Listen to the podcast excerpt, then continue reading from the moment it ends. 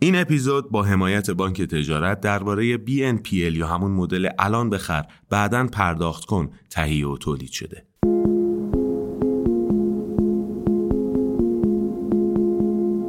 همراهان عزیز فارکست سلام با قسمت دیگه ای از فارکست پلاس در خدمت شما هستیم امروز بحث ویژه فارکست پلاس ما در مورد BNPL یا کسب و کار امروز بخر و بعدا پرداخت کن خواهد بود؟ مهمانان عزیز برنامه ما امروز دکتر فرهاد نیلی مدیرعامل شرکت مشاور مدیریت رهنمان و آقای دکتر امیر حسین داوودیان معاون مدیرعامل بانک تجارت در امور بانکداری شخصی هستند. و این عزیزان از هم بحث تئوریک و پیش زمینه های اقتصادی مبحث BMPL و هم از بخش عملی و آنچه که امروز داره در فضای دنیا و در فضای خود ایرانمون میگذره این مسئله رو تبیین خواهند کرد.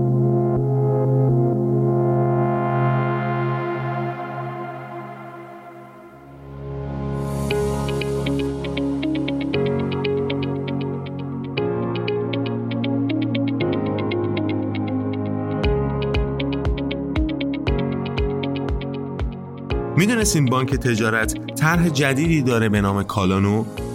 بانک تجارت با این طرح برای خرید کالاهای با دوام مثل لوازم خونگی یا حتی وسیله نقلیه به ما اعتبار میده و می‌تونیم هر چی که احتیاج داریم از فروشگاه های طرف قرارداد بانک تجارت قسطی بخریم. تازه خوبیش اینه که تمام فرایندش غیر حضوری و اصلا لازم نیست نه برای افتتاح حساب نه دریافت اعتبار و نه حتی برای خرید کالا از خونه بیرون بریم. فقط کافیه اپلیکیشن باجت رو نصب کنیم و کالا رو در خونه تحویل بگیریم. برای کسب اطلاعات بیشتر درباره کالانو به آدرس اینترنتی www.tijaratbank.ir کالانو مراجعه کنید.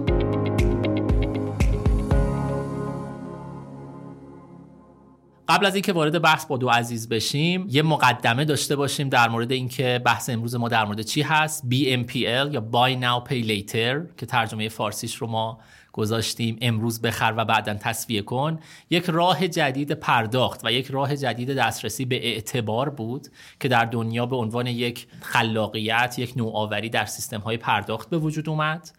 همزمان با بحران کرونا که در جهان رخ داد و در واقع خیلی ها دیگه نمی‌خواستن برن خرید مستقیم فیزیکی انجام بدن در فروشگاه ها برای خرید کریسمس برای خرید سال نو و در واقع نشستن پشت کامپیوترهاشون و از ای کامرس و تجارت الکترونیک از فروشگاه های آنلاین اومدن استفاده کنن. همزمان با رشد این روند خرید آنلاین در واقع بی ام ها هم رشد کردن. پیشنهادشون به مشتری ها چی بود؟ می‌گفتن شما برو به فروشگاهت مراجعه کن کالایی که می‌خوای خرید کنی رو انتخاب کن تو بذار توی سبدت حالا دکمه پرداخت رو که می‌زنی به جای شیوه های قبلی که ما به تو پیشنهاد می‌کردیم که از طریق نقدی مستقیما پرداخت کن یا از طریق کارت اعتباریت پرداخت کن حالا یک روش جدیدی هم به تو پیشنهاد می‌کنیم که این روش BNPL هست که با دو تا سه تا کلیک شما وارد اون پلتفرمی که داره این خدمت رو به شما ارائه میده میشی و ما به تو این فرصت رو میدیم که به جای خرید امروز در چند قسط مثلا در چهار قسط خرید رو انجام بدی. پس یه جور شیوه پرداخت جدید برای مشتری ها فراهم می‌شد. از سمت مشتری ها این کار خیلی راحت بود. نه تنها دلیلی نداشت که بخوان نقدن پرداخت کنن همین امروز ممکنه یه مقداری مشکل نقدینگی داشتن و می‌خواستن حالا توی سه, چار، سه تا چهار تا قسط انجامش بدن. این کار رو می‌تونستن انجام بدن. پس از سمت مشتری خیلی راحت بود و از سمت فروشنده ها هم انگار یه شیوه جدیدی بود برای افزایش فروش خودشون. کمابیش دیده می‌شد که 4 درصد 5 درصد 7 درصد رشد ریتیلرها رشد فروشگاه زنجیره‌ای یا رشد خورده فروشی ها داشت بیشتر می‌شد. به خاطر اینکه انگار این فراهم کردن یه روش جدید پرداخت مشتری های جدیدی هم با خودش می آورد پس اون پلتفرمی که این وسط داشت این جفت کردن رو صورت می‌داد بین مشتری که خریداری رو انجام میده و بین فروشنده که کالا رو داره تعمین می‌کنه BNPL می‌گفت من این وسط تصویه رو مدیریت می‌کنم. و اینطور هم نبود که مستقیما حالا فروشنده هم همون روز تصویهش رو انجام بشه و بتونه پولش رو دریافت کنه. چه بسا پلتفرم BNPL حالا مدل های مختلفی در دنیا پیاده شد. اما یکی از مدل ها این بود که من آقای فروشنده صبر کن من در چهار قسط از مشتری دریافت می‌کنم اقساط رو و بعد این چهار قسط رو در همون زمانی که دریافت کردم برای شما پرداخت می‌کنم و خودم هم حاله کارمزدی رو ممکنه از این محل بردارم. همزمان با این اتفاق در دنیا در ایران هم استارتاپ هایی به وجود اومدن. بانک ها یواش یواش رفتن سمت اینکه سرمایه گذاری کنن توی همچین استارتاپ هایی یا لاقل تأمین اعتبار براشون انجام بدن. خیلی از اکوسیستم های آنلاین یا بگیم سوپر اپ ها هم به این سمت رفتن که همچین خدماتی رو ارائه بدن. من الان نخوام پول تاکسی آنلاین رو بدم بتونم بعدا آخر ماه تصویه کنم و بدون نرخ بهره رو تصویه کنم. بنابراین انگار یه شیوه جدیدی از تامین مالی یه شیوه جدیدی از اعتبار داره به وجود میاد هم در دنیا و هم در ایران که می‌تونه تلویحات زیادی داشته باشه. هم برای مصرف کننده ها هم برای خورده فروش ها و هم برای رگولاتور برای بانک مرکزی که این بالا داره در واقع سیستم تأمین اعتبار رو در کشور مشاهده می‌کنه و مدیریت می‌کنه. دکتر داودین عزیز خیلی متشکرم از اینکه تشریف آوردید توی این میزه گرد. می‌خواید از اینجا شروع کنیم با توجه به تجربه خوبی هم که شما توی این حوزه دارید در ایران که مدل کسب و کار BNPL فرض کنید تلویحات اعتباری BNPL با مدل های مرسوم گذشته که میشناختیم. مثلا وام های خورد مصرفی که خانوارها می‌گرفتن یا فرض بفرمایید کارت های اعتباری که حالا توی دنیا خیلی متداوله توی ایران خیلی خیلی محدود هست. این مدل کسب و کار BNPL چه تفاوت هایی داره؟ من دوست دارم از یه جای شروع کنم که یکم عقبتر از این ماجراست. اونم اینه که یه زمانی اولویت بر عرضه بود. یعنی ما یه سری کالایی داشتیم که مثلا موجود نبودن هر کی اینا رو عرضه می‌کرد اون موفق بود. عصر تولید بود. از یه زمانی به بعد عصر فروش و مارکتینگ شد. یعنی اینکه هر کسی که می‌تونه بازاریابی بکنه اون می‌تونه هر کالایی رو داشته باشه. اصلا لازم نیست خودش صاحب تکنولوژی باشه یا تولید کننده باشه. اینو بین retailer ها خیلی می‌دیدیم. بعد فضای آنلاین این ابزاره رو نداشت. یعنی ابزاری که بره سمت تولید کننده و انگار یه white label ی از تولید کننده داشته باشه که خودش بخواد این عرضه بکنه رو خیلی نداشت و ولی کم کم توی retail داشت پیشرفت می‌کرد. و بعد رقابت تو retail زیاد شد. اینجوری که شما برای اینکه توی ریتیل یه کاری بکنی لازم بود که یه نوآوری یه خلق ارزش جدیدی داشته باشی. من به نظرم BNPL از یه ارزش اساسی شکل گرفت. اونم این بود که ما به مصرف کننده نهایی بدون اینکه هزینه اضافه برای شارژ بکنیم امکان خرید قسطی بدیم. ولی برای این کار نیازمند نظام مالی نباشیم. یعنی اینکه کسی لازم نباشه که این تامین مالی رو به عهده بگیره. من اسمشو می‌ذارم یه دونه بانک بدون پول. یعنی همه function های banking و کمابیش انجام بده ولی پولی توش گردش به عنوان سپرده گذار تسهیلات گیرنده خیلی وجود نداشته باشه. وگرنه کمابیش بقیه function ها رو داشته باشه. و این تونست یه بازاری برای مشتری ها ایجاد بکنه که اینا بیان بدون اینکه هزینه اضافه بدن تأمین اعتبار بشون بتونن برن کالای اقساطی بخرن. بعد مستقیم اینو بخرن با هزینه پایینتری بخرن. یعنی هم ارزش زمانی پول رو ازش بهره مند بشن هم هزینه پایینتری برای کالا پرداخت بکنن. و این منجر به این شد که این بوست کرد دیگه. این خیلی بزرگ شد. اگر که بخوام ازش به عنوان یه ژانر اسم ببرم میگم این ژانر خلق ارزشیه در retail mostly آنلاین اپ بیشتر آنلاین که حالا بعدا مدل زنجیره و آفلاینش هم شکل گرفت.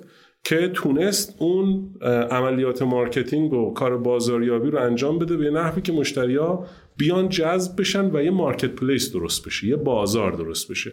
حالا تو این بازاره که درست شده کلی اتفاق جدید میفته چون همیشه از یه بازاری کلی نوآوری جدید می‌تونه شکل بگیره به خصوص باز توی فضای آنلاین. پس در واقع برای مشتری نهایی مصرف کننده نهایی هم هزینه حالا فرض کنید مالی یا هزینه پول داشت میومد پایین از این طریق. همچه بسا هزینه های دیگه. اینکه حالا من نخوام برم به بانک مراجعه کنم وام بگیرم توی حالا اون فرایند ای کامرس که شما فرمودید تو فرآیند تجارت الکترونیک خرید آنلاین همونجا من دسترسی داشته باشم. با یک کلیک نهایتا دو تا کلیک سه تا کلیک. پس دو تا هزینه رو انگار برای مصرف کننده نهایی داشت کم می‌کرد. از اون طرف هم برای تو در واقع retailer داشت یه زمینه های جدیدی ایجاد می‌کرد که مشتری بیشتری به خودش دست ببینید چون retailer اگه بخواد از این استفاده بکنه باید قسطی فروشی بکنه. قسطی فروشی مکانیزم می‌خواد. و خود تامین کردن اون مکانیزما برای هر کسی به تنهایی ممکنه مقرون به صرفه نباشه و اینکه یه کسی بیاد اینو تامین بکنه جذابه. به علاوه اینکه BNPL یه شقی از ببخشید بعضی جاش انگلیسی استفاده می‌کنیم چون مثلا ترجمه فارسی خیلی چیزی نداره امبدد فایننسه یعنی شما یه چیزی رو می‌بینی می‌خوای بخری الان می‌خری. لازم نیست بری براش تامین مالی بکنی پول داشته باشین و حتی ماجرای BNPL از داشتن پول یا نداشتن پول فراتر رفت. BNPL میگه که شما می‌خوای یه چیزی رو خرید بکنی الان بخر. حتی اگه پول داری لازم نیست پولشو بدی. الان بخر بعدم پولشو بده. این نمیگه پول نداری خرید کن. میگه الان بخر پولشو بعدم بده. حالا چه پول داشته باشی که بخری اینو چه پول نداشته باشی اینو بخری و حتی هزینه های جانبی رو کم نمی‌کرد لزوما. غیر از اینکه اونا رو کم می‌کرد هزینه خود کالا هم برای خرید کاهش میده. برای اینکه می‌تونه مستقیم بره و برای تولید کننده یه مارکتی رو یه فضایی رو برای فروش ایجاد بکنه. دقیقا. انگار یه جوریابی یا جفتیابی داره انجام میده بین اون فروشنده و اون مصرف کننده که اینها رو ممکنه به شکل خیلی کاراتری خیلی سریعتر و کم هزینه تر اینها رو به هم وصل کنه. درسته؟ ببین نکته که الان دکتر داوودیان گفتن من اینجوری ترجمه می‌کنم به زبان اقتصادی که شما در روال سنتی وقتی می‌خواید برید توی فروشگاه مثلا فرض کنید که می‌خواید برید یه پیراهن بخرید شمایید و پیراهن فروشه و ویژگی های پیراهن و قصه قیمته.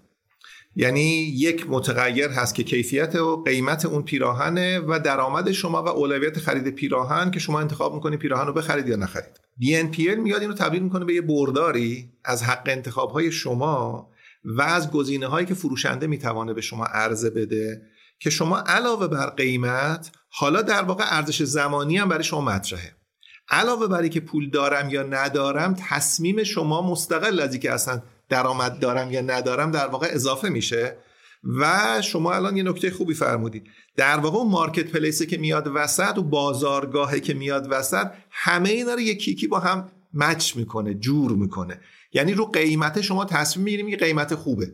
حالا ارزش زمانی من تصمیم می‌گیرم این الان نقد ندم. بنا به هر دلیلی چرا؟ چون می‌خوام برم یه کت بخرم کت رو می‌خوام نقد بخرم یا هر چیزی. من تصمیم می‌گیرم که اینو در واقع به چگونه بخرم. اون عامله میاد وسط اضافه میشه. حالا نظر اقتصادی ما یه اصل داریم. هر چیزی که حق انتخاب مصرف کننده رو زیاد کنه داره رفاهش رو می‌بره بالا. یعنی یه آرامش خاطری به مصرف کننده ما میده که توی آرامش خاطره حالا اون ریتیلر خورده فروشه هست من مصرف کننده هم هست. جا باز می‌کنه برای شخص سالسی که این وسط وارد بشه. اون پلتفرمه و اون بازارگاه رو تأسیس کنه درست کنه شروع کنه به مچ میکینگ شروع کنه به جورسازی. دقیقا. شاید به خاطر همین هم هست که عملا یه شاخه از فینتک داره تلقی میشه به معنی که دسترسی به اعتبار رو یکم ساده تر یکم کاراتر داره پیش می‌بره از مثلا در مقایسه با اون سیستمی که توی بانکداری سنتی ما بوده.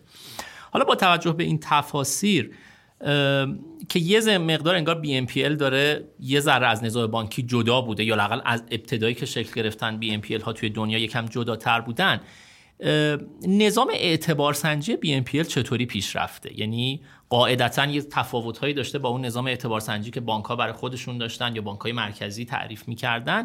این چجوری توی دنیا و حالا اگر همیشه توی ایران چجوری پیش رفت؟ ما وقتی میگیم اعتبار یعنی شما بدون اینکه پولی در جریان باشه و منابع ریالی داشته باشی می‌تونی خرید بکنی و بعد بعدا تصفیهش بکنی. توی وام به این صورتی که شما اول تامین مالی رو انجام میدی بعد میری نسبت به خرید اقدام می‌کنی. اینکه میگیم اعتبارات ما عمدتا وامن یعنی اینکه در موعد تصفیه اغلب مردم تصفیهش نمی‌کنن. اغلب تقسیطش می‌کنن. لذا ما کارت اعتباری داریم در ایران ها. جنس استفادهش هم حالا کم و بیش شبیه هست با اعتبارات دنیا. ولی نکتهش اینجاست که تصفیه نمیشه. یعنی سرمت مثلا شما کارت اعتباری میدی یارو باش گوشت و پنیر و اینا نمی‌خره. مستقیم میره باهاش طلا می‌خره. مستقیم میره باهاش مثلا یه ماشین می‌خره مستقیم میره یه موتورسیکلت می‌خره و بعد تقسیطش می‌کنه. به خاطر همین تبدیل میشه به تسهیلات به وام تبدیل میشه. طبیعتا وقتی ما داریم وام میدیم یا حتی در دنیا داریم اعتبار میدیم از جنس کارت اعتباری اعتبار سنجی جدی می‌کنیم. برای اینکه مبالغ اعتبار بعضا بزرگه دیگه 100 هزار دلار 80 هزار دلار 50 هزار دلار. پلکانی هم افزایش پیدا می‌کنه. یا توی ایران مثلا الان سقف اعتبار 300 میلیون تومن دلار تبدیلش بکنیم میشه 6000 دلار. حالا یه رقمیه. در گذشته شاید بتونیم بگیم مثلا بیشتر بود. کارت اعتباری 5 میلیون تومان بود سقفش زمانی که دلار 3000 تومان بود یعنی 15 هزار دلار ما عملا اعتبار می‌دادیم. و یه سری به این دسترسی ندارن. و فرایند سختیه. یعنی شما با سابقه اعتباری داشته باشی پس بعد از این سن و سالی برخوردار باشی به منابع مالی داشته باشی. وقتی میای توی فضای BNPL خیلی به یک خرید وابسته است نه به داشتن یک اعتبار.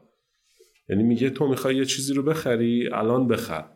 و همون خرید از تو می‌تونی یه چیزی رو بخری و همون خرید اولین آخرین خریدت باشه که اعتباری انجامش میدی.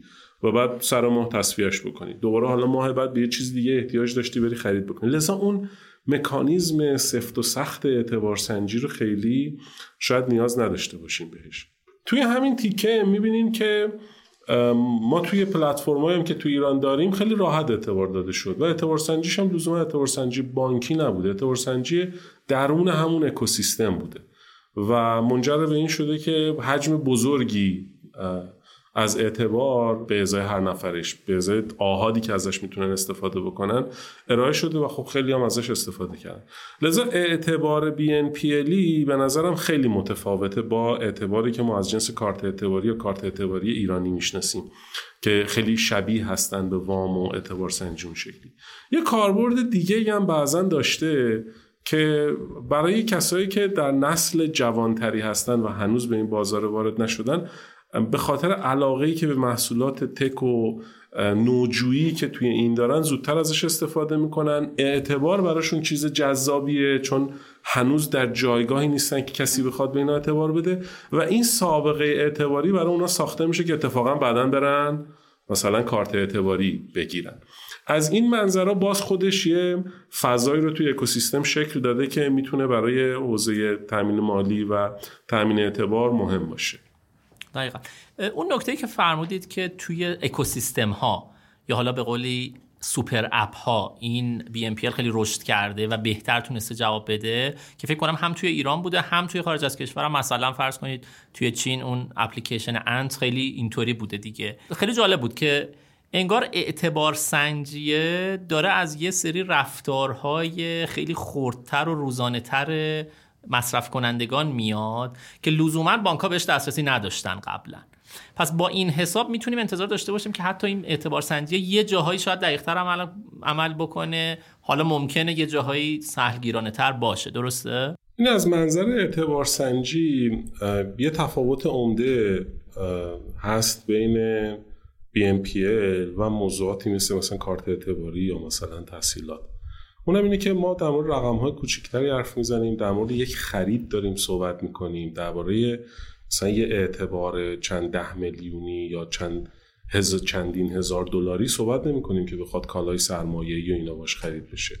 معمولا بازه بازپرداختش کوتاهتره یا تأخیر در بازپرداخت داره و مدل کسب و کارش اساسا با اون متفاوته. لذا اعتبار سنجیش هم اعتبار سنجی درون اکوسیستم. حالا چرا می‌تونه خیلی درون اکوسیستم باشه؟ یا از بقیه اکوسیستم ها حتی از نظام مالی ورودی بگیره ولی خودش این تو تصمیم بگیره که چی کار می‌کنه. چرا این اتفاق افتاده؟ دلیلش اینه که بانک ها وقتی این خدمات ارائه میدن یکم باهاش جهان شمول برخورد می‌کنن. یعنی به یک شخص یک اعتباری رو میدن میگن حالا تو این اعتبار رو می‌تونی ببری مثلا باش خونه بگیری. من دیگه به فروشنده خونه لزوما بله. کاری ندارم. تو می‌تونی اعتبار بگیری بری باش خرید با یه کارت اعتباری از بانک ملی بگیری بری باش هر خریدی دلت می‌خواد بکنی. من فقط بستمش رو درگاه پرداخت که نری از ATM نقدش بکنی. در همین حد من کنترلش می‌کنم. دیگه کاری بهش ندارم. در عوض روش ازت بهره می‌گیرم. این سیستم ما این طرف یه مقداری متفاوته. اصلا مدل کسب و کارش متفاوته. مدلش پایین آوردن هزینه برای مصرف کننده نهایی افوردبل کردن قابلیت خرید بهش دادن ایناست. لذا اصلا سیستم درآمدزاییش چون متفاوته خیلی نیاز داره که اکوسیستم بسازه.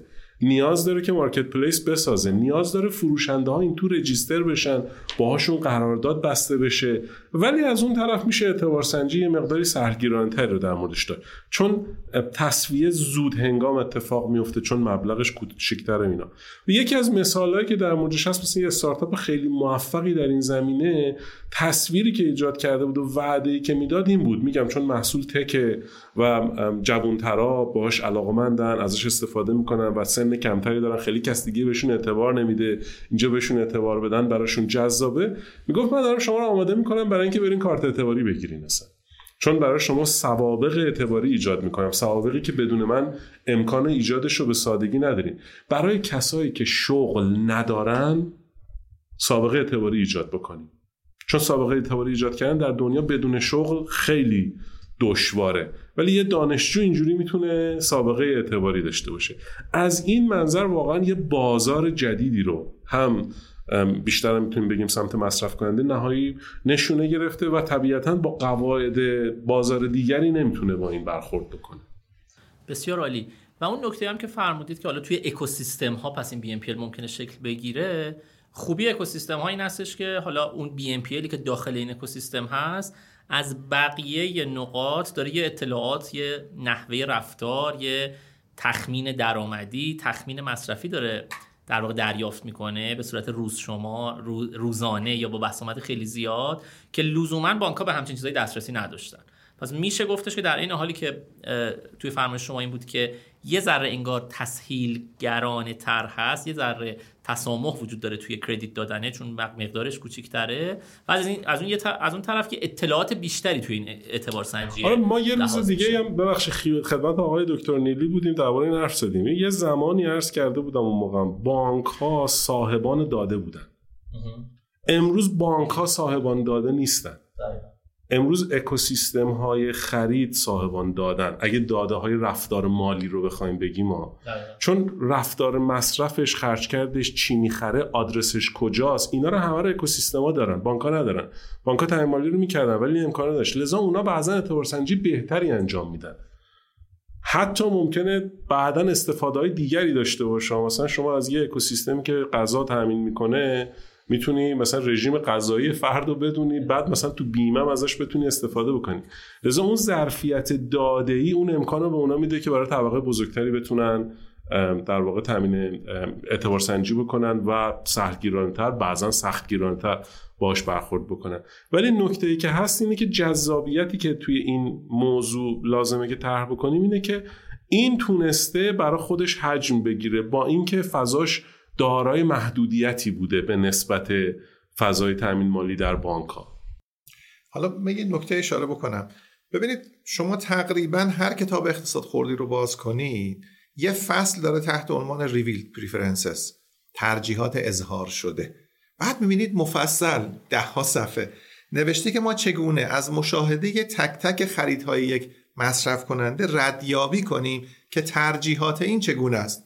مثلا اگر رفته تو میوه فروشی و مثلا فرض بفرمایید که موز خریده اما مثلا گلابی نخریده به خاطری بوده که گلابی گرون بوده موز ارزون تر بوده؟ یا نه به خاطری بوده که اصلا موز نیاز داشته؟ یا به خاطری بوده که مثلا گلابی نوبرانه بوده فکر می‌کرده گلابی مثلا دو هفته بعد یه ماه بعد ارزون تر میشه؟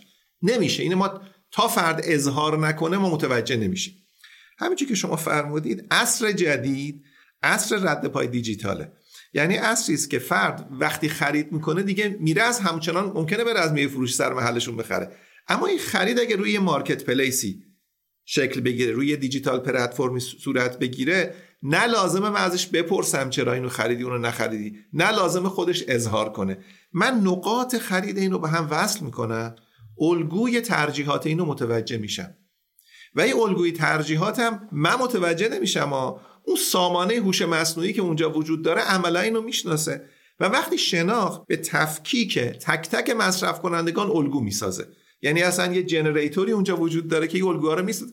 این الگوه خودش خیلی ارزش داره.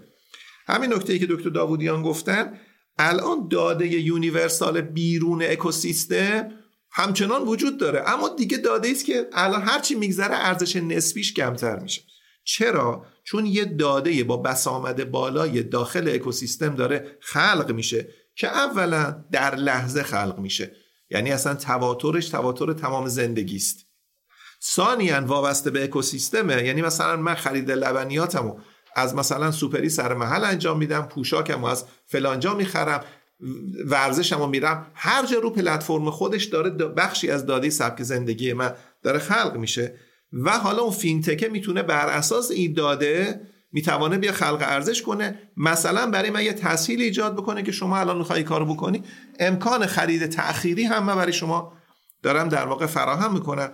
اینجاست که بر اساس توضیح دکتر داوودیان عملا ما داریم یه کالای مکمل درست می‌کنیم. بانکی که می‌خواد universal بده و میگه من خیلی وارد این دغدغه نمیشم که شما چی و از کجا خریدی چرا خریدی وارد این مسئله نمیشم. من تو بالا دست زنجیره دارم. خلق ارزش می‌کنم پلتفرمه که حالا می‌تونه یه فینتک باشه که جورسازی می‌کنه پایین زنجیره ارزش خلق ارزش از محل اعتبار داره این کار انجام میده و داده های سبک زندگی هم و پایین داره در واقع همینجوری با نفس نفس دادن زندگی افراد داره خلق میشه. و اونا هر کدام یه ارزش اعتباری داره. ای بسا حالا میشه در ادامه صحبت بکنیم که اصلا این الگوی اعتبار سنجی رو متفاوت کرده. اعتبار سنجی بر اساس داده های با بسامد بالا و با سامانه های هوشمندساز ممکنه خیلی اعتبار سنجی دقیق تری باشه بهتری باشه. ضمنی که اعتبار سنجی سنتی هم سر جای خودش هست. بسیار عالی حالا اگر که موافق باشید یکم وارد رابطه بین بانک ها با BNPL ها بشیم. من یادم هست اواسط سال 2021 که دیگه اوج توجه به BNPL ها توی دنیا بود. استراتژیست هایی که داشتن برای بانک ها مثلا حالا گزارش می, نوشتن توصیه می نوشتن می گفتن که بانک ها نباید از این عقب بمونن. بنابراین حالا یه بخشی از استراتژی فرض کنید سرمایه گذاریشون رو یا تامین اعتبارشون رو باید ببرن به سمت بی ام ها. توی ایران هم به نظر میاد کم این اتفاق افتاده. یعنی حالا یا بانک ها یه تامین اعتباری برای بعضی از بی ام ها انجام دادن یا فرض بفهمید اصلا سرمایه گذاری کردن یا خودشون یا از طریق بازوهای سرمایه گذاریشون اومدن یه سرمایه های نسبتا سنگینی توی این BNPL کردن که انگار اونها هم حس کردن که نمی‌خوان از این قافله عقب بمونن. با این اوصاف من می‌خوام بدونم توی زنجیره ارزش بانک ها این BNPL الان کجا جای, جای می‌گیرن؟ حالا اگر مصداق ایرانیش هم بخوایم صحبت کنیم چه بسا بهتر باشه که اونا هم صحبت کنیم. آیا بانک ها داره کمک می‌کنه؟ آیا جایی بهشون ضربه می‌زنه؟ ریسکی رو براشون داره؟ اینها رو می‌تونیم یکم بشکافیم؟ این قدرت بانک به ترازنامشه هر چقدر بزرگتر باشه یعنی منابع ریالی بزرگتری داشته باشه می‌تونه قدرت استقراض بیشتری داشته باشه. یعنی footprint بیشتری در بازار رد پای بیشتری در بازار داشته باشه. بسته به اینکه کدوم بخش بازار رو انتخاب می‌کنه بتونه مشارکت های وسیعتری داشته باشه.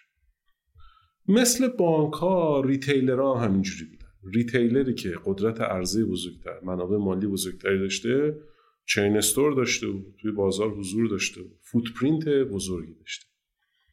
اینا به یه تعادلی رسیده بودن توی زندگی. اونم این بوده که تو تامین مالی کن منم فروش انجام میدم. به همدیگه خیلی ارتباطی نداریم. یه disruption ی یه تخریبی این وسط اتفاق افتاد تخریب دیجیتال بود. فضای دیجیتال اومد این دو طرف معادله رو هر دو رو به هم زد. یه مارکت پلیس جدید درست کرد که توش هر کسی و پاخور ایجاد کرد. یعنی آدما اومدن این تو و اکوسیستم بهش کمک کرد. موبایل هوشمند اومد چی اومد چی اومد همه یاد گرفتن کم کم از این. کرونا اومد. کرونا چقدر موثر بود تو این و کمک کرد به این فضا و این منجر به این شد که میگیم خب ما با یه بازار جدیدی مواجهیم. حالا می‌خوایم بریم اون تو بازی بکنیم. قواعد شبیه بازی قبلی نیستن.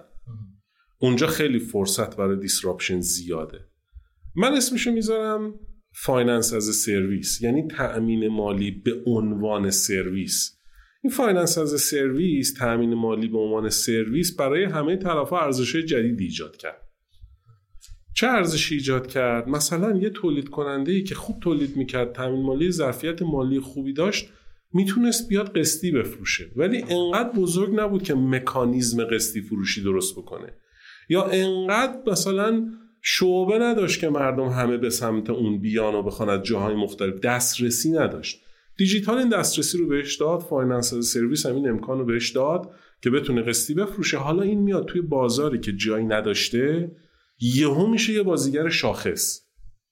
یعنی اصلا یه دونه فرض بکنید که تولید کننده لباس چون آقای دکتر مثال لباس زدن تولید کننده پیراهنی که مثلا می‌تونه بیاد قسطی بفروشه الان این امکانو داره حالا یا انبار داره یا به هر دلیلی می‌تونه این باعث میشه که رقابت پذیر بشه تو بازار. و پلتفرم هم پاخور داره آدما جلب میشن اصلا به واسطه این پیامه میان ازش استفاده می‌کنن. اون ابتدای گفتگومون گفتیم گفتیم این ماجرای BNPL این اجازه رو می‌داد که یه ارزشی برای مشتری خلق بشه در لحظه خرید بدون اینکه پولش و ابزارهای پرداختش و اینا رو درگیر بکنه ناشی از اعتبارش خرید بکنه. دیرتر بیاد پولش رو پرداخت بکنه. از اون طرف هم تولید کننده می‌دونه یه گارانتی هست یه مشتری ارزیابی شده هست. یعنی ببینید تمام مکانیزمایی که ما مثلا از نابرابری اطلاعاتی داشتیم در بانک ها حلش می‌کردیم الان توی اکوسیستم داره خودکار حل میشه. پس تمام function های سنتی که توی کتاب های مثلا بانک چیست می‌خونی الان توی اکوسیستم وجود داره. و حالا چیزی که اون به سمتش حرکت کرده اون ساختار تامین مالیه یعنی سپرده تسهیلاتیه که بعضیاشون میرن license می‌گیرن این کارا رو می‌کنن. توی ایران ما چون این license رو نمیدیم این خطره سمت بانک ها نیست این دیگه شده تصمیم بانک ها که آیا بیان در نقش یه wholesale bank کار بکنن تأمین اعتبارشون رو با هزینه های پایینتر عملیاتی بسپرن به اونا که برن انجام بدن یا اینکه بخوان footprint شون رو توی retail حفظ بکنن یا اینکه خودشون ادغام عمودی رو به جلو بکنن یکی از این مارکت ها رو بخوان به وجود بیارن خیلی از بانک ها انجام دادن ها. حالا مثلا شروع کردن. مثالاش هم می‌تونیم بگیم. مثلا از قدیمی ترین مثلا بانک ملی بوده با ملی بازار. بعد مثلا بانک شهر بوده با دیجی شهر. نمی‌دونم. کسای دیگری بودن این کارو کردن. ولی مصداق حالا من چون تو بانک تجارت شاید این چیزا رو ما اونجا لید می‌کنیم ما تو تیکه مالی موندیم. ما تمایلی به ایجاد marketplace نداشتیم. ما finance as a service رو واقعا بهش پرداختیم. bank as a service رو سعی کردیم بیشتر باش کار بکنیم و بذاریم marketplace ها کار خودشون رو بکنن. ما سرویس های تامین مالی رو بهشون بدیم. حتی سرویس تامین اعتبار رو بدیم. یعنی مثلا یه اپلیکیشنی درست کردیم اسمش باجته بعد اونا تمام اکوسیستما میان این تو و journey خودشون رو با مشتری دارن. فقط از اعتباراتی که ما به مشتری دادیم استفاده می‌کنن دکتر الان دیجی‌پی مصداق همینه که شما میگی دیجی‌پی مصداق اون wholesale bank است. اون wholesale bank است که ما به جای اینکه operation عملیات وام دادن به مثلا صد هزار نفر رو اونا رو بیاریم توی شعبه و درگیرشون بکنیم میدیمشون توی اکوسیستمی. میگیم برو تو همون اکوسیستم مثل در قالب embedded finance همون جایی که می‌خوای خرید بکنی همونجا تسهیلات بانکی بگیر. یعنی خریدار دیجیکالا انتهای زنجیره است. دیجیکالا این وسط بانک تجارت بالا دست زنجیره است. بانک تجارت partner ه. partner تامین مالیه. رابطه همچنان بین خریدار و تولید کننده و فروشنده. اونجا در لحظه خرید میگه من به اعتبار احتیاج دارم. بانک تجارت میگه من هستم. من اعتبار بهت میدم. و با بقیه پلتفرم هم کم و بیش داریم این کار می‌کنیم. مثلا با پلتفرم انتخابم همین الگو رو داریم یه کارایی رو داریم روی یک دو تا پلتفرم بزرگ دیگه هم که تو کشور هست داریم انجام میدیم که embedded finance رو در قالب bank as a service بهشون بدیم partner تامین مالی باشیم. ولی تو نسخه BNPL مون نیست. نسخه BNPL مون که مدل رفاه مالی سپر تورمی کم و بیش اینجوریه که ما اعتبار میدیم به مشتری های خودمون و گفتمانمون هم اینه. میگیم یه مشتری retail می‌رفته توی بانک می‌گفته من مثلا حقوقم اینجا می‌گیرم. شما چی به من میدین؟ تهش بهش می‌گفتن یه موبایل بانک میدیم. من الان بهش میگم من معادل یه حقوق مثل مساعده بهت میدم بدون بهره. یه مشتری میمده می‌گفته من مشتری عادی شما یه کارتی دارم ماهانه یه پولی میاد توش یه خریدی می‌کنم. چی به من میدین؟ می‌گفتیم هیچی. ولی الان بهش میگیم من به تا ده میلیون تومان اعتبار میدم بدون بهره برو خرید کن. و این شامل تمام مشتری و برای اینکه هزینه ها رو توش مدیریت بکنم من وارد لایه مارکت پلیسش نمیشم. میگم هر تجربه ای با هر مارکت پلیسی داری همونو حفظ کن. فقط اعتبارش از من بگیر. البته تو دنیا هم الان این شکلی شده. ها من نمیگم بانک ها این کارو می‌کنن. ولی یه سری aggregator ابزارهای تامین مالی شکل گرفته. چون مثلا طرف 5 تومن از یه جا BNPL داره 10 تومن از یه جا دیگه BNPL داره بعد مثلا می‌خواد مصرف بکنه توی marketplace های مختلف. ما گفتیم ما یه اعتبار بزرگتری میدیم ولی تو تمام marketplace ها قابل استفاده است. و تئوریک هم اسمشو گذاشته بودیم open close loop یعنی انقدر کلوز لوپ های زیادی این تو باشن که عملا 80 درصد نیازهای روزمره بتونه توی این کلوز لوپ ها که برای ما همش با یه اعتبار قابل استفاده هست همش با یه اعتبار قابل خرید هست برای مشتری در دسترس باشه. فکر کنید چقدر ارزش برای بانک ایجاد می‌کنه یا از چه مسیرهایی داره ارزش برای بانک ایجاد می‌کنه؟ آیا دسترسی راحت تر به مشتری در واقع حالا وام گیرنده هست؟ آیا دسترسی به وام گیرنده مطمئن تر هست؟ کجاها داره بیشترین خلق ارزش براتون اتفاق میفته اگه سرویس ما رو در نظر بگیریم ما مدلمون اینجوری بوده که خب خیلی مشهور بودیم به یک corporate bank در حالی که از نظر retail خیلی وسیع بودیم و 50 درصد پورتفومون هم پورتفوی retail بوده. و اینا همه product هایی بوده برای اینکه برگردیم به بازار. بگیم ما به مشتری retail هم اهمیت میدیم و می‌خوایم براشون سرویس هایی رو فراهم بکنیم. از منظر دیگه چون همه اینا رو توی مسیر استراتژی این که مثلا 70 80 درصد خدمات retail رو دیجیتالی accessible بکنیم و نوآوری هم توش داشته باشیم این تو اون استراتژی قدم می‌زده. ولی هنوز برای حجم گرفتن و ایناش باید یه مقداری روش کار کرد. اگه موافق باشید حالا یه قدم بریم عقبتر. اگه یادمون باشه می‌دونیم که BNPL هم حالا توی دنیا توی دوره خیلی رشد کرد و هم توی ایران. واقعا این دو سه سال اخیر میشه گفتش که هم از جهت تعداد شرکت های فینتک یا lendtech ی که دارن این خدمات رو ارائه می‌کنن افزایش پیدا کرد و هم حجم تراکنش هایی که تو هر کدوم از این در واقع استارتاپ ها یا شرکت ها یا فینتک ها داره اتفاق میفته خیلی رشد کرد. یه ذره بریم برگردیم ببینیم علت همچین رشد انفجاری واقعا چی بوده؟ به عنوان یه مثال من بخوام بزنم من داشتم داده های انگلستان رو نگاه می‌کردم. تراکنش هایی که روی کارت های اعتباری روی کردیت کارت ها اتفاق میفته برآورد اینه که مثلا این چند سال اخیر سالی 5 درصد افزایش داشته و همینجوری هم ادامه پیدا کنه. توی همین مدت تراکنش های روی BNPL سالی 60 70 درصد داشته رشد می‌کرده. یعنی انگار قشنگ یه رقیب تازه نفس با یه رشد انفجاری خیلی شدیدی ایجاد شده واسه کارت های اعتباری توی دنیا. همچنین که گفتم توی ایران هم کمابیش پلتفرم های همچین نکته رو تجربه کردن و تا جایی که من می‌دونم بیشترین مشکل اصلا این پلتفرم ها این هستش که میگن ما اعتبار بنز کافی نداریم. باید بریم با دو تا بانک دیگه صحبت کنیم یا بانک باید خط اعتباریمون رو افزایش بده. فکر می‌کنید زمینه های حالا چه خرد چه کلان. آیا وجود داشته پشت این قضیه رشد بی ام که ما توی ایران دیدیم؟ مثلا اینکه آیا فاکتورهایی توی اقتصاد کلان ما بوده که مصرف کننده رو بیشتر سوق داده به سمت اینکه از اینها استفاده کنن؟ یا حالا توی اقتصاد خرد این نحوه تصمیم گیری خانوارها چه چیزایی داشته اونا رو در واقع هدایت می‌کرده یا ارز تقاضا رو براشون به وجود می آورده که بیان از اینها استفاده کنن. فکر کنید اینجوری میشه تبیینش کرد؟ تا حدی. ببینید در واقع من می‌تونم پیشرانه هاشو بگم اما که واقعا این پیشرانه ها جواب گرفته آیا پیشرانه ها تبدیل به یه بازار شده؟ آیا پیشرانه ها تبدیل به یه خلق ارزشی شده که در واقع جواب بگیره؟ نه لزوما. من می‌تونم بگم که چرا آدما تشنه تر شدن. اما آیا لزوما آب بیشتری مصرف شده؟ خودش یه بحث دیگه است. ببینید چند تا اتفاق افتاده توی اقتصاد ایران به طور مشخص. ظرف مثلا 5 تا 7 سال گذشته. در واقع ما یه نقطه عطف خیلی بزرگ داریم نیمه دهه 90 که حالا بحث جدایی است که چرا اتفاق افتاد. ولی به حال از اون به بعد رشد اقتصادی ما به طور متوسط تقریبا شد صفر. رشد اقتصادی وقتی میشه صفر یعنی درآمد خانوار متوقف میشه در واقع رشدی نمی‌کنه. بنابراین خانوار در حالی که هنوز ذهنیتش بر اساس ذهنیتی است که در قبل هر سال نسبت به سال قبل باید بتونه بهتر زندگی بکنه نیازهای عقب افتادهش رو بتونه برآورد بکنه در واقع مواجه با شرایطی میشه که این شرایط اینه که نه واقعا یه ترمز خورده روش. ترمز چون خودش نزده مثل سرنشینی میشه که عقب اتومبیل نشسته داره با گشتاور اتومبیل میده جلو راننده می‌زنه رو ترمز و سرش میره می‌خوره به شیشه. حالا هر وقت سرش می‌خوره به شیشه حالا باید فکر کنه بین ترمز که خورد چی شد ماجرا.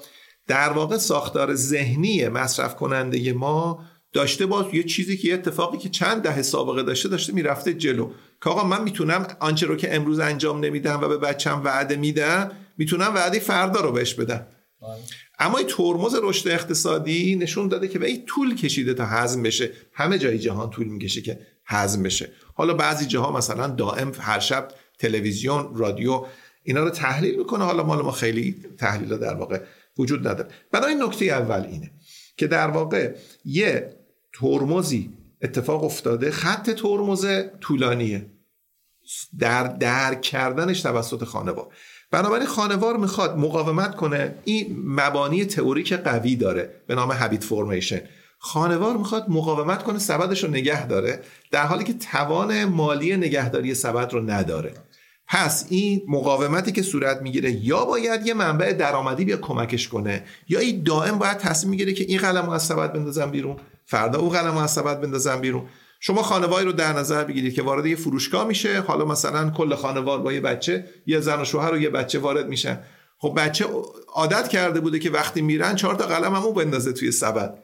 کی تصمیم می‌گیره؟ خانومه مثلا چهار تا فرض کنین که شامپو و لوازم بهداشتی و لوازم مواد غذایی رو گرفته. آقا هم رفته دو تا کالای دیگه مثلا برداشته. بچه هم نزدیک کشیر که رسیدن باید تصمیم بگیرن که چی بخرن. ولی کشیر بهشون میگه آقا تمام شد.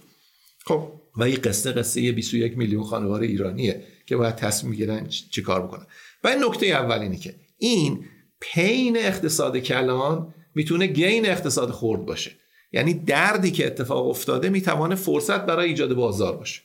قصه همون تشنگی است. من می‌بینم به لحاظ سیستم در واقع فیزیولوژیش تشنه تر شده. اما آیا آب بهش رسیده یا نه قصه دیگری است. پس یه بازاری ایجاد میشه که بخشی از این بازار بی ان پی بخش اینه که هر چیزی رو بشه شما به تعویق بندازی. حالا اجاره خونت باشه خرید پوشاکت باشه خرید ارز کنم که مواد غذایی هفتگیت باشه یا هر چیز دیگه. بنابراین این بازار ایجاد شده. حالا آیا فینتک ها توانستن این بازار رو در واقع تصرف بکنن؟ همینجور که دکتر گفتن سایز بگیرن؟ نه ولی من میگم که خیلی می‌تونه اتفاق این اتفاق اولی است که افتاده. یعنی این همزمان بوده با اینکه فکر می‌کنم متوسط دسترسی خانوارها توی سیستم بانکی به اعتبار هی داشته کمتر میشه. دقیقا. یعنی حالا تو بخش کورپوریت ما حالا افتان و خیزان داشته این تامین سرمایه در گردش اینها صورت می‌گرفته. ولی خانوارا به شدت داشته تحت فشار بودن از لحاظ دسترسیشون به اعتبارات بانکی. بذار من دکتر یه چند تا آمار بگم به شما. بر اساس بودجه خانوار و بر اساس رفتار هزینه و درآمد خانوار و دسترسی خانوار به اعتبار ما آمدیم در واقع وام های دریافت شده رو بر اساس شاخص قیمت تعدیل کردیم. ازش تعداد وام در آوردیم ما از سال 1389 که 4 میلیون وام بوده به طور سالانه که خانوار دریافت می‌کنه در سال 1400 رسیدیم به زیر 3 میلیون وام. یعنی سرانه وام در واقع کم شده. این مستقل از که رقم وام چقدر بوده. این ارز کنم که یک نکته. به لحاظ عددی اندازه بازار اعتبارات خورده مصرفی بزرگ شده چون بالاخره یه اقتصادی است که سالی سی درصد تورم داره. ولی وقتی دوباره همین میزان وام اعطا شده رو شما تعدیل می‌کنی با شاخص قیمت یه شیب منفی داره که به طور مستمر ادامه پیدا کرده. یعنی دسترسی به اعتبار کم شده. توجه کنید وقتی راجع به دسترسی به اعتبار صحبت می‌کنیم دو تا فاکتور هست. یکی تعداد افرادی که وام گرفتن یکی در واقع اینکه اون افرادی که وام نگرفتن در واقع افرادی بودن که ای بسا محتاج در بودن. این پارادوکس بازار اعتبار دیگه. ما به کسی اعتبار میدیم که خوش حسابه کسی که خوش حسابه کسی است که هیچ وقت نیاز به اعتبار نداشته کسی که نیاز به اعتبار داره معمولا بعد حسابی تو رکوردش اتفاق افتاده. این حالا قصه پارادوکس بازار اعتبار بنابراین هم به لحاظ ریالی هم به لحاظ تعداد هم وقتی سرانه می‌کنیم به لحاظ سرانه هم در واقع وام دریافتی کاهش پیدا کرده. بنابراین همه اینا داره میگه که ما تو بازار اعتبارمون از یه طرف کیک اقتصاد کوچکتر شده اما ذهن مصرف کننده ما تعدیل نشده. از طرف دی و درآمد نقد خانوار کم شده. درآمد اعتباریش اضافه نشده یا حداقل شواهدی ما نمی‌بینیم که زیاد اضافه شده باشه. دسترسیش هم کاهش پیدا کرده. یه آمار دیگر هم بدم این بحث رو تمامش بکنم. ما آمدیم این دسترسی به اعتبار رو بر اساس کوهورتای سرپرست خانوار تفکیک کردیم. یعنی سن سرپرست خانوار چه ویژگی داشته؟ تنها کوهورتی که در واقع کوهورت بگم این در واقع. سرپرستان خانواری که تو دهه های مختلف به دنیا آمدن تنها متولدین دهه 60 بودن که دسترسیشون یه کمی رفته بالا. علال قاعده دهه 60 یا شانس اشتغالیشون بیشتر بوده. بخش زیادی از اینا شاید کارمند دولت شده. کارمندای دولت نامه های کسر حقوق می‌تونستن ببرن. بنابراین می‌تونستن برن از یه جا بالاخره وام بگیرن. اما بقیه متولد دهه حالا سی و چهل و پنجاه و هفتاد و هشتاد و اینا دسترسیشون همه در واقع کاهش پیدا کرده. بنابراین باز دوباره من اون جمله رو تکرار کنم. پین اقتصاد کلان می‌تواند گین اقتصاد خورد باشه اگر که اون در واقع مارکت میکرها بازارسازها بتوان از این فرصت استفاده, استفاده کنن. حالا میشه ببینیم که چه عناصری می‌توانسته به قول آقای دکتر رونق اینو بیشتر بکنه. تو سه تا مدلی که دکتر داوودیان گفتن. ببینید که کدامی که از این مدل ها مثلا می‌تونه با ایران کار بکنه. اما اون درایور یه نکته دیگر هم اشاره بکنم و بحثو تمام بکنم. و اون اینه که تورم هم آمده این مسئله رو بغرنج تر کرده. در واقع تورم پیش بینی پذیری ها رو کمتر کرده تورم قدرت خرید پسنداز ها رو کم کرده و یکی از عکس های طبیعی خانوار وقتی که می‌بینه یه چیزی داره تورمش رو می‌خوره اینه که اینه تبدیل کنه به یه چیزی که کمتر بخوره. کالای با دوام. بره کالای با دوام بخره. بنابراین یه سویچینگی یه در واقع تغییر رفتار اینجا اتفاق افتاده. بخشی از تقاضای خانوار برای کالای با دوام. ناشی از این نیست که این سطح رفاه بالاتری داره حالا میره کالای با دوام می‌خره. تنها چیزی است که می‌توانه در برابر تورم اینو مسئول نگه داره. این اتفاق هم در واقع افتاده. بنابر شواهد اقتصاد کلان هر دو پیشرانه تا اطلاع ثانوی با ما همراه خواهد پس من یه خلاصه یک جمله بگم. تقاضا بیشتر شده به خاطر اینکه نیاز بیشتر شده. اما از اون طرف سمت عرضه از سیستم بانکی حالا ارزی واقعی بگیم به خاطر تورم مدام کمتر و کمتر شده. پس یه ناترازی گپی به وجود اومده که این گپ همون فرصتی هست که شما میفرمایید. فرصتی که مثلا بی ام پی ها می توانند پر کنن بالقوه و شما میفرمایید که یه بخش خیلی کوچیکیش هنوز پر شده حالا اگه شما این سوال رو با یه اقتصاددانی مطرح کنی که از یه جای غیر از ایران آمده نه از سوئیس آمده از نیجریه آمده از بورکینافاسو آمده بهش بگید آقا ما یه بازاری داریم که توی بازار مستمرا تقاضا رفته بالا مستمرا عرضه کم شده میگه آقا نرخ بهره باید اینو تعادل ببخشه بله. یعنی اگر سیاست گذار دستش رو از رو نرخ بهره برداشته بود نرخ بهره طبیعی بازار باید اینو تعدیل می‌کرد. چون هیچ مهندسی نمی‌تونه اقتصاد مهندسی کنه. یعنی شما لشکری از ریاضیدانا و مهندسین هم بیاری نمی‌توانن این کارو بکنن. اگر می‌شد اتحاد جماهیر شوروی لهستان مجارستان رومانی کار کرده بودن. بهترین ریاضیدانای جهان هم داشتن. نتونستن. نمیشه. باید بذاریم این سیستم خودش کار کنه. پس نتیجه ای که می‌گیریم برای ادامه بحث خودمون اینه که نرخ بهره ای که بازار رو به تعادل میرساند در مقایسه با نرخ بهره بازار رسمی ما واگرا شده. باز دوباره می‌توانه فرصت خوبی برای بازارسازی باشه. اگر بشه در واقع الگوی زیست دوگانه الگوی هیبرید بانک و فینتک به هر یک از سه شکلی که دکتر داوودیان گفتن بتوانه این خلا و پر بکنه یه بازی برد برد و شکل داده. من دوست دارم اینجا یه چیزی اضافه کنم. ما اسمشو گذاشته بودیم fair banking یعنی مثلا بانکداری منصفانه. و چرا ما اقبال داشتیم خیلی به اینکه چون خیلی صحبت بود آقا بانک ها مثلا رقیبن جلوی این کارا رو می‌گیرن خودشون. ما خیلی استقبال کردیم اتفاقا. دو تا دلیل داشت. که ما تو retail می‌خواستیم با اکوسیستم بزرگ شیم. یکی دیگه هم نمی‌خواستیم خودمون خیلی براش نمی‌رسیدیم تو کوتاه مدت کاری بکنیم. یکی دیگه هم این بود که به نظرم میومد که یه کمی باید فرتر برخورد کرد.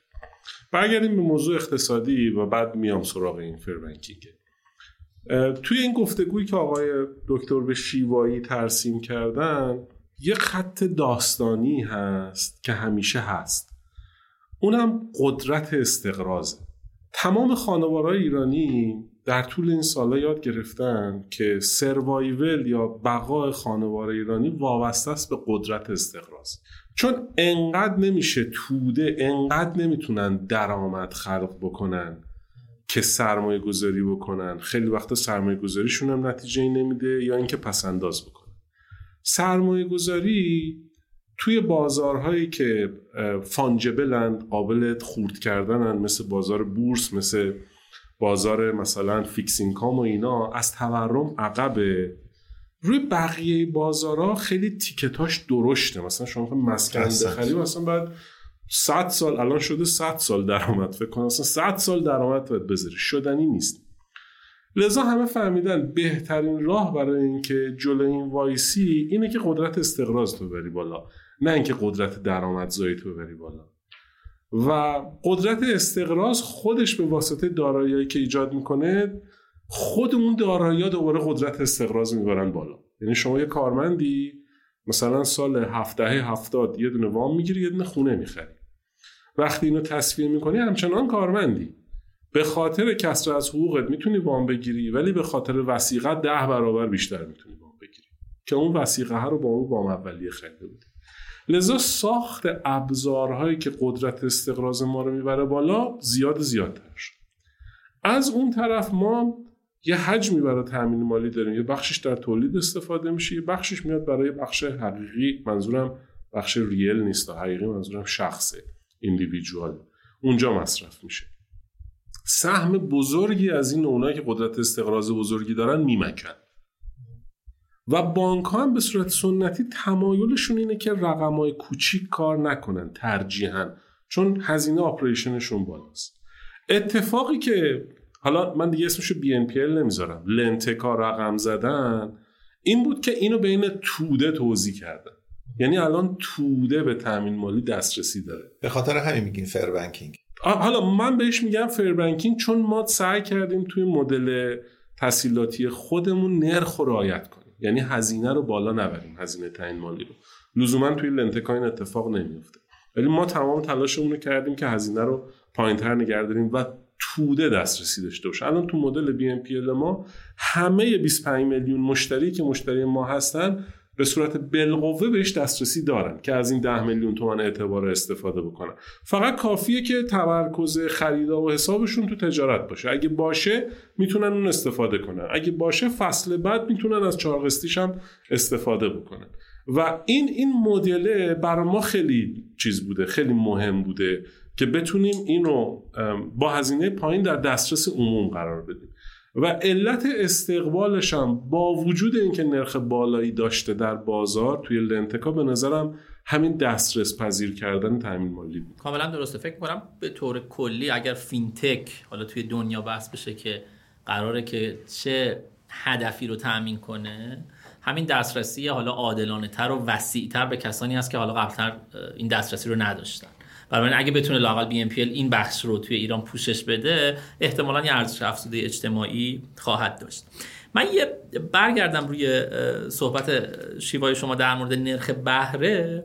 اتفاقا الان اون مسئله که مشاهده می‌کنیم بین نرخ بهره که حالا بانک ها دارن میدن و به هر حال می‌دونیم که سرکوب شده است و در واقع قیمت گذاری دستوری روشون رخ داده با نرخ بهره که حالا توی بی ام پی ها کم و بیش می‌بینیم یا بگیم نرخ بهره مؤثر چون بالاخره گرفتن یه وام از BNPL یا حالا اعتبار از BNPL یه مقدار کارمزد داره یه مقدار حالا ممکنه قسط اول رو باید همون موقع بده. وقتی این نرخ مؤثر رو حساب می‌کنی می‌بینیم واقعا فاصله داره با نرخ مؤثری که بانک ها دارن ارائه میدن باهاش وام. پس انگار واقعا این داره همون سیگنال رو دوباره به ما میده که اون نرخی که به قول شما قرار بازار رو به تعادل برسونه به عرضه و تقاضا واقعا از اون نرخی که توی سیستم بانکی ما وجود داره حتما بالاتر هست و توی نرخ بالاتر هم همچنان می‌بینیم تقاضا براش هست و همچنان این تشنگی وجود داره. بسیار خب حالا اگر که موافق باشید یه ذره دقیقتر و مصداقیتر و جزئیتر بیایم به وضعیت BNPL توی ایران بپردازیم. و حالا یکی از ریسک هایی که همیشه با BNPL حالا توی دنیا هم مطرح می شده مسئله ریسک رگولاتوری بوده. یعنی به هر حال وقتی که گفته می‌شد که خب BNPL داره رشد می‌کنه همیشه در کنارش این نکته گفته می‌شد که ریسکش هم به هر حال وجود داره چون کمتر نظارت وجود داره. بانک های مرکزی هنوز خیلی هضم نکرده بودن و چه بسا هنوز هم هضم نکردن که داره چه اتفاقی میفته و توی ایران خودمون هم کم این اتفاق افتاد. یعنی یکی دو مورد پیش اومد که بانک مرکزیمون با بعضی از شرکت هایی که حالا حالا یا بی ام پی بودن یا این دسترسی به اعتبار داشتن ایجاد می‌کردن یه ذره مشکل ساز شد. مثلا اگه اون سایت اعتبار سنجی داشت بانک مرکزی اعلام کرد که نه شما اصلا حق نداری اعتبار سنجی داشته باشی. یا در مورد اینکه نحوه تأمین مالی این اعتبار چجوری داره اتفاق میفته یه نکات قوانین سفت و سختی به وجود اومد. فکر می‌کنید الان فضای رگولاتوری تو ایران چجوریه؟ بانک مرکزی بگم روی کردش نسبت به اینها چجوری بوده؟ و فکر می‌کنید در آینده چجوری چک می‌گیره؟ حالا شما اگه از منظر حالا تجربه ای هم داشتید بفرمایید خیلی ممنون میشم. ببینیم ما خودمون کلی مشکل داریم. ما که بانکیم تازه. و طبعا اون لایه بعدی که فینتک و عرض به حضور شما LendTech هستن مشکلات بیشتری دارن. ولی این نافی اینکه ما به نقش رگولاتوری احتیاج داریم نیست. و هر حال رگولاتوری لازمه. برای اینکه مثلا فرض بکنید که توی همین حوزه BNPL اون کسی که داره اکوسیستم رو ایجاد می‌کنه marketplace رو ایجاد می‌کنه فقط در نقش guarantor وایسه. فقط در نقش تضمین کننده وایسه. خب اونی که در نقش تضمین کننده وایمیسه یا باید وثیقه کافی داشته باشه. مثلا میگم پول جریان پول از توش حذف کنیم. مثلا ما انگار که داریم تهاتر کالا یعنی مثلا داریم قرض کالایی میدیم منتظریم ریالش رو فرد بعدا بده. و این امکان رو اون پلتفرم داره به مرچنت به اون خورده فروش و به خریدار ارائه میده. ولی آیا داره گارانتی هم می‌کنه؟ فرضمونه که داره گارانتی می‌کنه دیگه. خورده فروش میگه تو سه ماه دیگه پول تو بگیر و من پول تو بهت میدم. و بعد از اون طرف اون کسی که اومده وام گرفته این پول رو نده. این اکوسیس این این شرکتی که این فضا رو فراهم کرده از کجا منابع ریالی رو میاره که تصفیه بکنه با خورده فروش؟ و بیگدار به آب زدن تو این برای دادن اعتبار بدون اینکه وسایق کافی وجود داشته باشه خب خطرناک ولی اتفاقی که افتاد تو ایران این بود که قانون چک یعنی فضایی که ما روی چک داشتیم و عملیاتی که روی چک می‌شد برای وصول به عنوان چک زمانت یا به عنوان چکی که در واقع تعهدی پشتش هست و باید پرداخت بشه اصلاح شد و تسری پیدا کرد به تمام حسابهای افراد. به نظرم بزرگترین خدمتی که بانک مرکزی در نقش رگولاتوری تونست انجام بده اتفاقا بدون این بود که مستقیما بخواد فینتکا رو رگولیت کنه. با اصلاح این ابزار کمک کرد به اینکه این یه وسیقه به شدت کارآمد باشه. برای اینکه ما بتونیم اعتبار رو در اختیار افراد قرار چک رو میفهم بله چک به شدت قدرتمند و ارزشمند شد. چون وصولش و یا نکولش خیلی کاهش پیدا کرد. دیفالتش عدم پرداختش به شدت کاهش پیدا کرد. و از اون طرف هم خب میگم توی این الگویی که بانک رفتن به سمت اینکه یکم wholesale کار بکنن یکم عمده فروش باشن بعضا ترجیح داشتن که با اکوسیستم کار بکنن یا یه چیزی شبیه این رو برای خودشون ایجاد بکنن. لذا هر جایی که منافع ذینفعا مخصوصا توی خدمات مالی مطرح هست باید حتما regulate بشه. ولی این regulation باید یه جوری باشه که قربانی نکنه مزایایی که این دیسراپشن این تخریبی که توی فضای دیجیتال داره ایجاد میشه داره برای زینفا فراهم می‌کنه.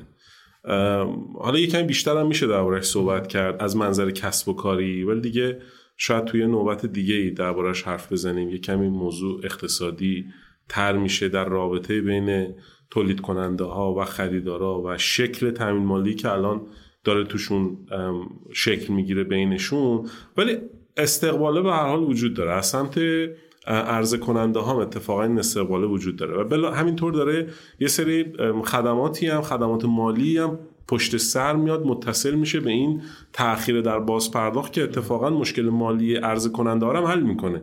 مثلا ما پشت سر این روی بعضی از محصولامون بهشون السی میدیم یا مثلا بعضا خرید دینش می‌کنیم که اونا زود بتونن به پولشون برسن. ولی خب همش وابسته است به ظرفیت های تامین مالی ما. لذا من دوست دارم که این اکوسیستمی که تو این زمینه داره شکل می‌گیره رو پرورشش بدیم اتفاقا حتی از منظر رگولاتوری. کارایی بکنیم از جنس کارای اصلاح چک.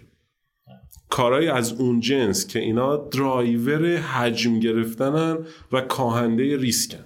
یه نمونه دیگه که تو ذهن من میاد سفته الکترونیکه. بله. یعنی اون خودش خیلی پروسه سفته گرفتن و حالا وسیقه گذاشتنش رو خیلی راحت تر کرده و خب اونم توی فضا فکر می‌کنم داره استفاده میشه به عنوان وسیقه. اون حالا خیلی لازمه که تو تیکه کلیم کردنش بحث بخش غذایی ما خیلی سعی بکنه که نوآوری بکنه چون سفته خیلی کلیم کردنش سخته. فکر می‌کنید الان بانک مرکزی تا الان چجور بوده؟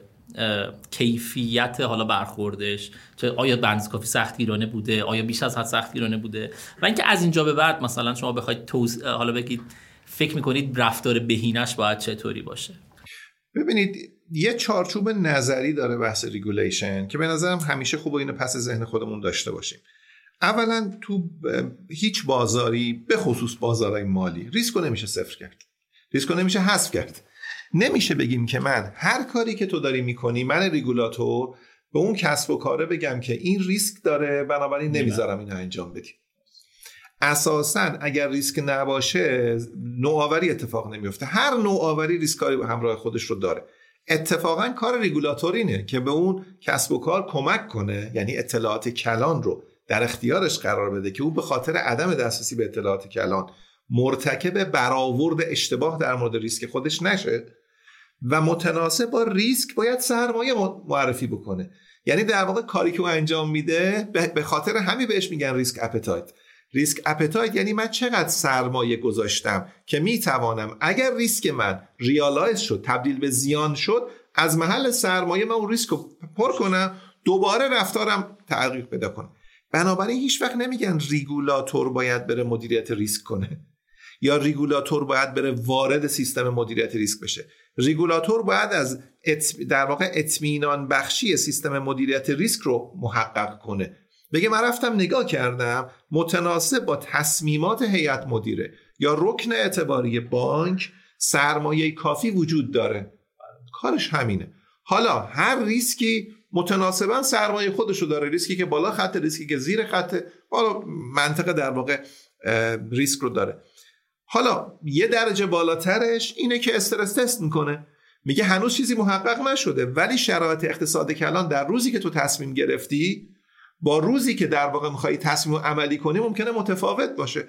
بنابراین ریسک های hypothetical یا ریسک های historical رو من سناریوشو به شما میدم. ممکنه تو سناریویی که می‌گیری خیلی سناریو خوشبینانه باشه. من سناریو رو میدم سناریو رو تو تیل تابع ریسک میدم تابع توضیح میدم. من سناریوهایی میدم که اگر یه اتفاق بیفته چی می‌کنی حالا اون یه کمی وضعیت پیشرفته است که ما بخوایم این کار رو انجام بدیم. بنابراین عرض من اینه که ریگولاتور نمی‌توانه با منطق صفر کردن خطای نوع اول خطای نوع دوم برسونه به بالا. یعنی چی؟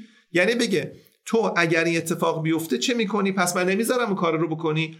تمام فرصت ها رو بگیره به خاطری که نکنه اون اتفاق بده بیفته. تریداف بین خطای نوع اول و خطای نوم بالاخره وجود داره. حالا این منطق کلی بود. وارد فضای استارتاپی که میشیم همه ریگولاتورها در دنیا روادارانه برخورد می‌کنن. چون به قول دکتر حجم نگرفته. تا زمانی که حجم نگرفته رواداری ریگولاتور خیلی بالاتره. میگه من اجازه میدم تا زمانی که تو به آستانه رسیدی اتفاقا برو ریسک هم بکنی چون خیلی بازار رو درگیر نمی‌کنی. کمکت هم می‌کنم نگاه در واقع روادارانه دارن. چون مصالحه بین ریسک و نوآوری گریز ناپذیره من به توی فینتک به توی استارتاپ. اجازه میدم نوآوری ها رو بیاری تو بازار. در واقع به سنجه بازار بزنی تا زمانی که حجم نگرفتی من اجازه میدم ریسک های بیشتری هم بکنی. وقتی رسیدی به اون آستانه بعد حالا رفتارم با تو عوض می‌کنه. چارچوب کارم sandbox ه. من تو رو تو sandbox می‌ذارم تو یه جای می‌ذارم بازی خودتو بکنی خونه رو درست کنی اما خونه شنی. درست بکن کاراتو بکنی حرفا رو بکن. خیلی آدمای زیادی رو در واقع درگیر از این منظر به نظرم بانک مرکزی می‌تونست خیلی بهتر از آنچه که عمل کرد عمل کنه. بانک مرکزی نباید گذشته نگر باشه. بانک مرکزی نباید برخوردی که با یه بانک سنتی 80 ساله 90 ساله می‌کنه با یه استارتاپ سه ساله بکنه. بانک مرکزی نباید با منطقی که گفتن در واقع اعتبار سنجی بیرون اکوسیستم رو بیاد داخل اکوسیستم من بخواد همین کار رو انجام بده. از این منظر من به عنوان یه ناظر بیرونی انتظار دارم که بانک مرکزی روادارانه تر با بازیگران جدید بازار مالی و اعتباری ما که فینتک ها هستن برخورد کنه. و بذاره این حیات هیبریدی بین بانک و فینتک ها خیلی راحتتر شکل بگیره. چون بانک به خصوص تو سمت راست ترازنامهش از یه چیز از یه آستانه نمی‌تونه دورتر بشه. خیلی نمی‌تونه نزدیک بشه. اونجاست که فینتک ها باید کار کنه اجازه بده فینتک ها چابک منعطف متناسب با اقتضائات زمان کار بکنن.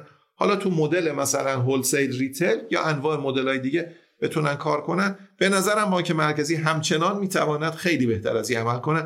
به خصوص که شرایط اقتصادی کلان داره میگه که رنج ها و دردهای مردم و کسب و کارها رو با مدل های جدید فناورانه باید رفت کنیم. نه با مدل های سنتی اقتصاد کلان.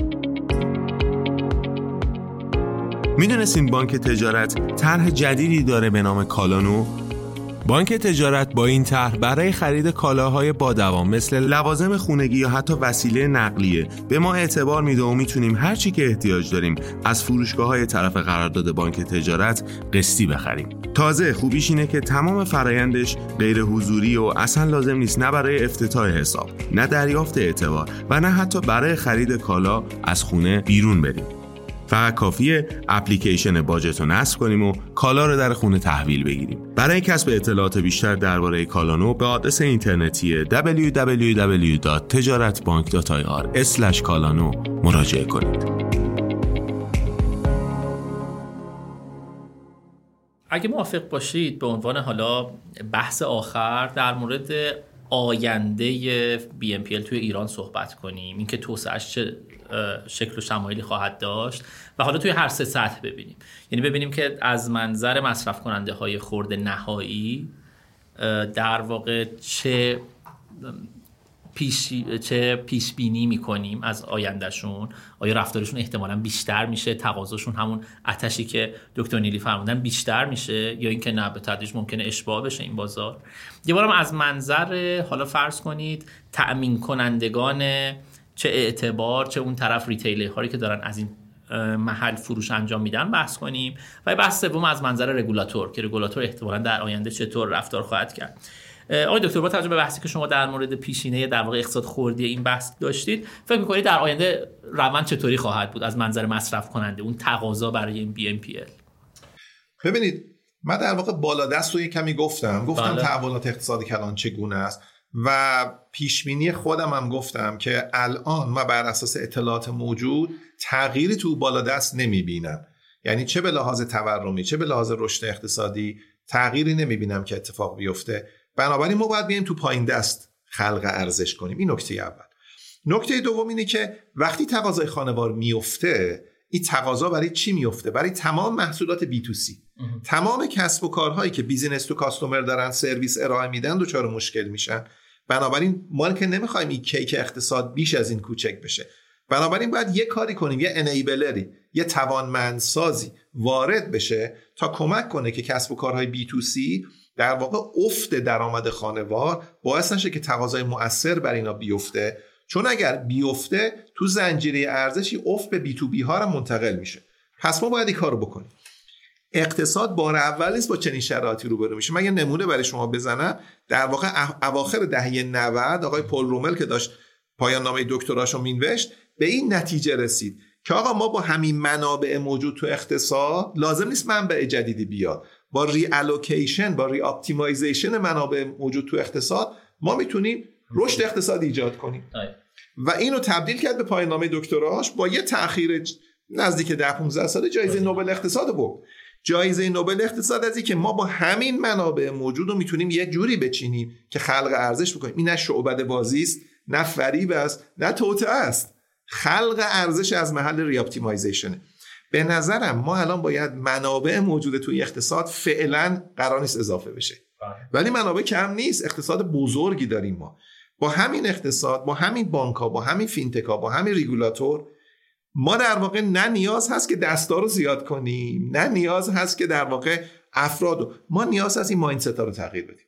mindset هایی که بتوانه با استفاده از فرصت هایی که در واقع فناوری های دیجیتال خلق می‌کنه بتونیم این کارو بکنیم. و به نظرم این بازار خیلی بزرگی ایجاد می‌کنه برای اعتبارات خورد مصرفی که یه بخشش هم BNPL در واقع می‌تونه باشه. بنابراین به نظرم چشمانداز می‌توانه به طور بالقوه مثبت و خیلی خوب باشه. به شرطی که اجازه بدیم بازیگرا فرصت ها رو پیدا کنن. از محل فرصت ها بازی های برد برد خلق کنن.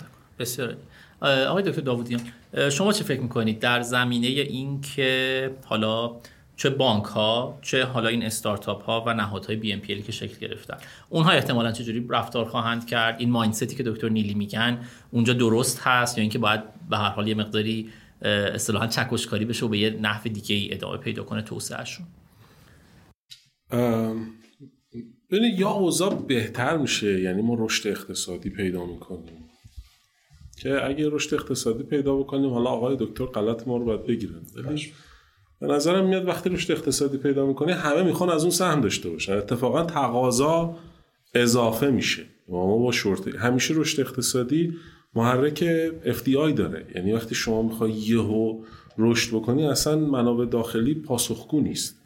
و مجبوری که اگه اقتصاد سالمی داشته باشی FDI کمک می‌کنه که این رشد اتفاق بیفته و امکان بازگرداندن اون سرمایه هم فراهم باشه. یعنی با تورم نجومی مواجه نباشی و اتفاق عجیب غریبی نیفته یا اینکه همین شرایط. که در هر دو حالت تقاضا برای تامین مالی بالاست.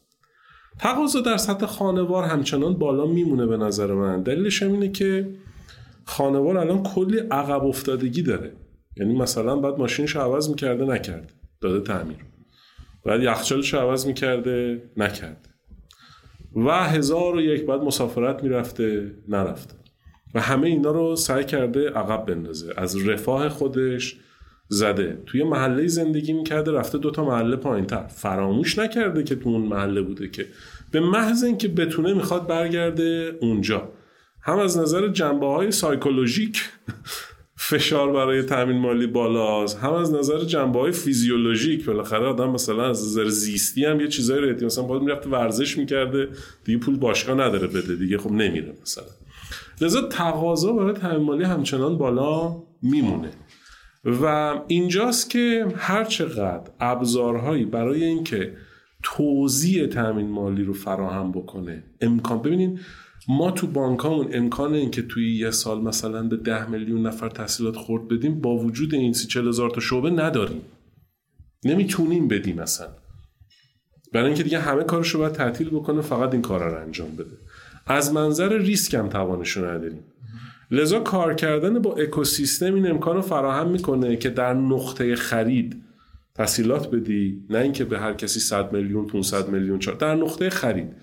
هم خانوار راضی میشه یه یخچال می‌خواسته بخره یخچالشو خریده. یه باشگاه می‌خواسته بره یه ایمپلنت می‌خواسته بکنه تو دهان و دندان رفته انجام داده. خب؟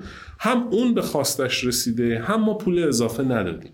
چون شما وقتی قرض میدی میگن چقدر قرض میدی؟ میگه حالا که نوبت ما شده قرض بگیریم بذار تهیشو بگیریم.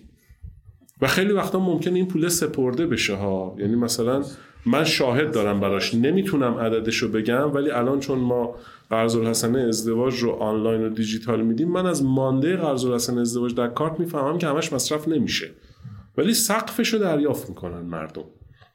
وقتی سقفش رو دریافت می‌کنن یه مانده باقی میمونه یه بخشش برای اقساطه ولی بعضا از اقساط بزرگتره. یعنی اینکه وقتی شما تحصیلات میدی یه بخشی از این میاد توی جریان تولید نمیره. یه بخشی از این میاد و میره مثلا طلا خریداری میشه دلار خریده میشه میره توی بانک سپرده میشه ذخیره احتیاطی میشه. ولی BNPL و اکوسیستم لنتک کمک می‌کنن که تحصیلات خرج خرید بشه. این هم به رشد اقتصادی کمک می‌کنه هم مصرف تحصیلات رو دقیق می‌کنه هم ما رو به نرخ بهره نزدیکتر می‌کنه. یعنی تمام بازیگرا رو به نرخ بهره. وقتی به نرخ بهره نزدیکتر میشه تقاضا کنترل میشه. و کم کم می‌تونه دراپ کنه می‌تونه اگر که شرایط کم بهبود پیدا کنه. لذا به رغم همه گفتگوهایی که در مورد این هست نرخش فلان است چی چی است چی هست به خاطر دسترسیش به خاطر نوع مصرفش به خاطر دقیق بودن مبلغش و به خاطر تطبیق پذیری بیشترش با نرخ بهره من فکر می‌کنم که هم حجم می‌گیره بیشتر هم برای اقتصاد ما مفیده. رگولاتور چه کار خواهد کرد در مقابل این افزایش حجم؟ تا الان به نظرم روادارانه باش برخورد کرده. و اگر که بازیگرا کار عجیب غریبی نکنن که رگولاتور مجبور بشه مثلا برخورد خاصی باهاش بکنه به نظرم با همکاری میرن به سمت اینکه اینو یه شکل و شمایلی بهش بدن که چون ببینید الان اینجوری نیستش ما الان بگیم لنتک تعطیل هیچ اتفاقی نیفته. اگه بگی لنتک تعطیل یهو مثلا چند صد هزار نفر از دسترسی به منابع مالی محروم میشن. چون اونایی که دارن از لنتک تحصیلات می‌گیرن از بانک نمی‌تونن لزوما بگیرن. مثلا بانک نمی‌تونه پردازش کنه اینا یه نکته هست بگم. ببینید من آخر بحثمونه ولی یه در واقع چارچوب اقتصاد سیاسی در واقع اجازه بدین ترسیم می‌کنم خیلی سریع. فرض کنیم بانک مرکزی ما تحت یه فشار سیاسی قرار داره که توی فشار سیاسی نمی‌تواند نرخ بهره اسمی رو تعدیل کند. این فرض من فرض معتبری است چون شورای پول اعتبار اصلا همین کار می‌کنه. درست؟ بنابراین و متغیر نرخ بهره مثل متغیر نرخ ارز متاسفانه تبدیل بشه به یه متغیر سیاسی نه متغیر اقتصادی. فرض کنیم. درسته؟ و مردم نیاز دارن که در واقع تامین اعتبار بکنن. و بعدم اینو به لحاظ تئوریک ما میشه توضیح بدیم که هرچی شما فاصله نرخ رسمی با نرخ بازار بیشتر میشه دسترسی به اعتبار کم میشه. خب؟ رانتی میشه. رانتی میشه. adverse selection و کژگزینی هم بدتر میشه و بیشتر میشه. در این حالت ما میشه به یه مدل مکمل فکر کنیم که توی مدل مکمل قیمت تمام شده در end برای end user برایند دو قیمت هست قیمتی که تو بازار رسمی شکل می‌گیره توسط بانک تو ترازنامه بانک هم میاد. یه قیمت دومی که حاصل اون تسهیل دسترسی است. اونو فینتکا دارن انجام میدن. بنابراین واقعا نرخ رسمی هم نیست. چیزی که داره مثل اینکه شما یه پیراهن رو می‌خرید مثلا A ریال delivery در منزل میشه A به اضافه B ریال B تابع اون هزینه دلیوری است که به شما نشون داده. اگر سیاست گذار در مورد بی رواداری بیشتری داشته باشه ای به اضافه بی ممکنه به توان بازار رو خیلی راحت تر تصویر بسیار عالی. ممنون از هر دو بزرگوار که با جامعیت و تخصص خیلی عالی از همه جنبه ها من فکر کنم که بحث رو پوشش دادن و امیدواریم که در آینده هم بتونیم یه سال بعد دو سال بعد بشینیم اینجا و ببینیم که چقدر سیستم بهتر پیش رفته و موقعیت های جدیدی باز شده و در واقع دسترسی اعتبارم برای خیلی از بخش های جامعه بیشتر میسر شده. ممنونم از شما ممنون از شما. به مخاطبان عزیزمون هم این یادآوری رو بکنم که در صورتی که دلتون می‌خواد بیشتر در مورد این کسب و کار BNPL بشنوید در اپیزود هشتم فصل دوم فارکست اقتصادی و مالیمون که در کست باکس هم قابل دسترسی هست. یه بحث دیگه ما اونجا داشتیم در مورد BMPL با حضور مدیر عامل یکی از شرکت های BMPL که پیشنهاد می‌کنم اگر علاقمندید به اون هم گوش بدید. ممنونم و خدا نگهدار.